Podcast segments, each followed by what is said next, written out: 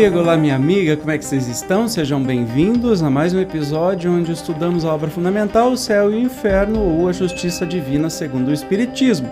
Nós encerramos a semana passada o capítulo terceiro da segunda parte, que traz aí o relato né, dos espíritos, no caso, medianamente felizes ou em condições medianas. E hoje vamos começar um capítulo novo, dá uma olhada aqui, capítulo quarto, Espíritos Sofredores.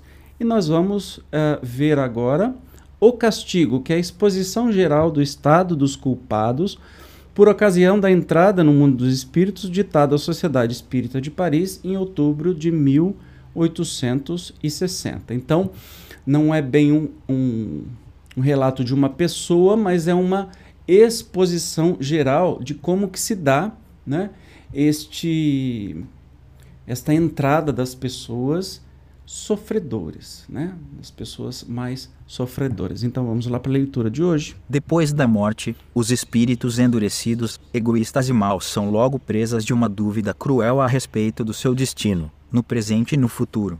Olham em torno de si e nada veem que possa aproveitar ao exercício da sua maldade o que os desespera. Visto como o insulamento e a inércia são intoleráveis aos maus espíritos, não elevam o olhar às moradas dos espíritos elevados, consideram o que o cerca e, então, compreendendo o abatimento dos espíritos fracos e punidos, se agarrarão a eles como a uma presa, utilizando-se da lembrança de suas faltas passadas, que eles põem continuamente em ação pelos seus gestos ridículos. Não lhes bastando esse motejo, atiram-se para a terra quais abutres famintos, procurando entre os homens uma alma que lhes dê fácil acesso às tentações Encontrando-a, dela se apoderam exaltando-lhe a cobiça e procurando extinguir-lhe a fé em Deus, até que por fim, senhores de uma consciência e vendo segura a presa, estendem a tudo quanto se lhe aproxime a fatalidade do seu contágio. Perceba que é bem diferente de todas as comunicações que a gente viu até agora, né? Este, esta exposição do, pelo espírito Jorges, quem são estes espíritos sofredores, né? Que não não tem nada a ver com o que a gente viu até agora.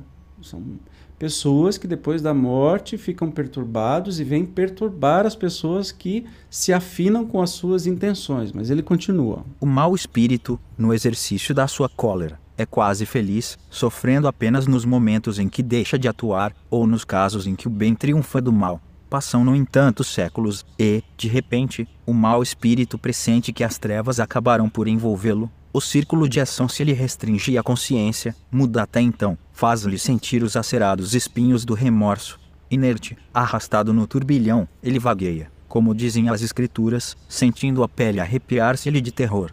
Não tarda, então, que um grande vácuo se faça nele e em torno dele. Chega o momento em que deve espiar. A reencarnação aí está ameaçadora, e ele vê como num espelho as provações terríveis que o aguardam. Quereria recuar, mas avança e, precipitado no abismo da vida, rola em sobressalto, até que o véu da ignorância lhe recaia sobre os olhos. Vive, age, é ainda culpado, sentindo em si não sei que lembrança inquieta, pressentimentos que o fazem tremer, sem recuar, porém, da senda do mal. Por fim, extenuado de forças e de crimes, vai morrer, estendido numa enxerga, ou num leito, que importa, o homem culpado sente, sob aparente imobilidade, revolver-se e viver dentro de si mesmo um mundo de esquecidas sensações. Fechadas as pupilas, ele vê um clarão que desponta, ouve estranhos sons, a alma, prestes a deixar o corpo, agita-se impaciente, enquanto as mãos crispadas tentam agarrar as cobertas, quereria falar, gritar aos que o cercam, retenham. Meu vejo castigo impossível a morte cela-lhe os lábios esmaecidos, enquanto os assistentes dizem, descansa em paz. E contudo ele ouve, flutuando em torno do corpo que não deseja abandonar. Uma força misteriosa o atrai, vê e reconhece finalmente o que já vira. Espavorido, ei-lo que se lança no espaço de onde desejaria ocultar-se, e nada de abrigo, nada de repouso. Retribuem-lhe outros espíritos o mal que fez, castigado, confuso e escarnecido. Por sua vez vagueia e vagueará até que a divina luz o penetre e esclareça, mostrando-lhe o Deus vingador, o Deus triunfante de todo o mal, e ao qual não poderá apaziguar senão a força de expiação e gemidos. Kardec até acrescenta, acrescenta: nunca se traçou o quadro mais terrível e verdadeiro à sorte do mal. Será ainda mesmo necessária a fantasmagoria das chamas e das torturas físicas? Quer dizer, se isso não for inferno, o que é mais inferno, né? Então aí teve um relato de como um espírito infeliz, né, sofredor, está no mundo espiritual, né, atiçando, atormentando todo mundo, só está é, só tá satisfeito se está fazendo mal, se está é, fazendo maldades com as pessoas, perseguindo, etc. e tal. Aí, num certo momento, ele é obrigado a se reen a reencarnar pela bondade divina, né? espíritos encarregados dessa reencarnação o colocam de volta no mundo, ele vive um, uma nova vida, pode ser que faça tudo errado de novo, e na hora de desencarnar, ele prevê que a coisa vai ser difícil, né? De tanta coisa ruim que ele fez, ele vai é, ter que reparar tudo isso e fica nesse ciclo até que ele se cansa de tanta maldade e pede. É, o mínimo possível da bondade divina. Né? Reconhece Deus e cansa do mal. E nesse momento ele é acolhido e ele recomeça a sua caminhada né, rumo à perfeição. Então, isso é lindo, é maravilhoso e nos dá esperança muito mais do que um fogo eterno. Mas é um processo doloroso. Então, neste capítulo, próximo é, episódio, nós vamos é, entender né, o relato, conhecer o relato do Espírito Novel. É, então a gente se prepara porque não vai ser mais tudo bonitinho ou mais ou menos bonitinho como a gente viu até agora.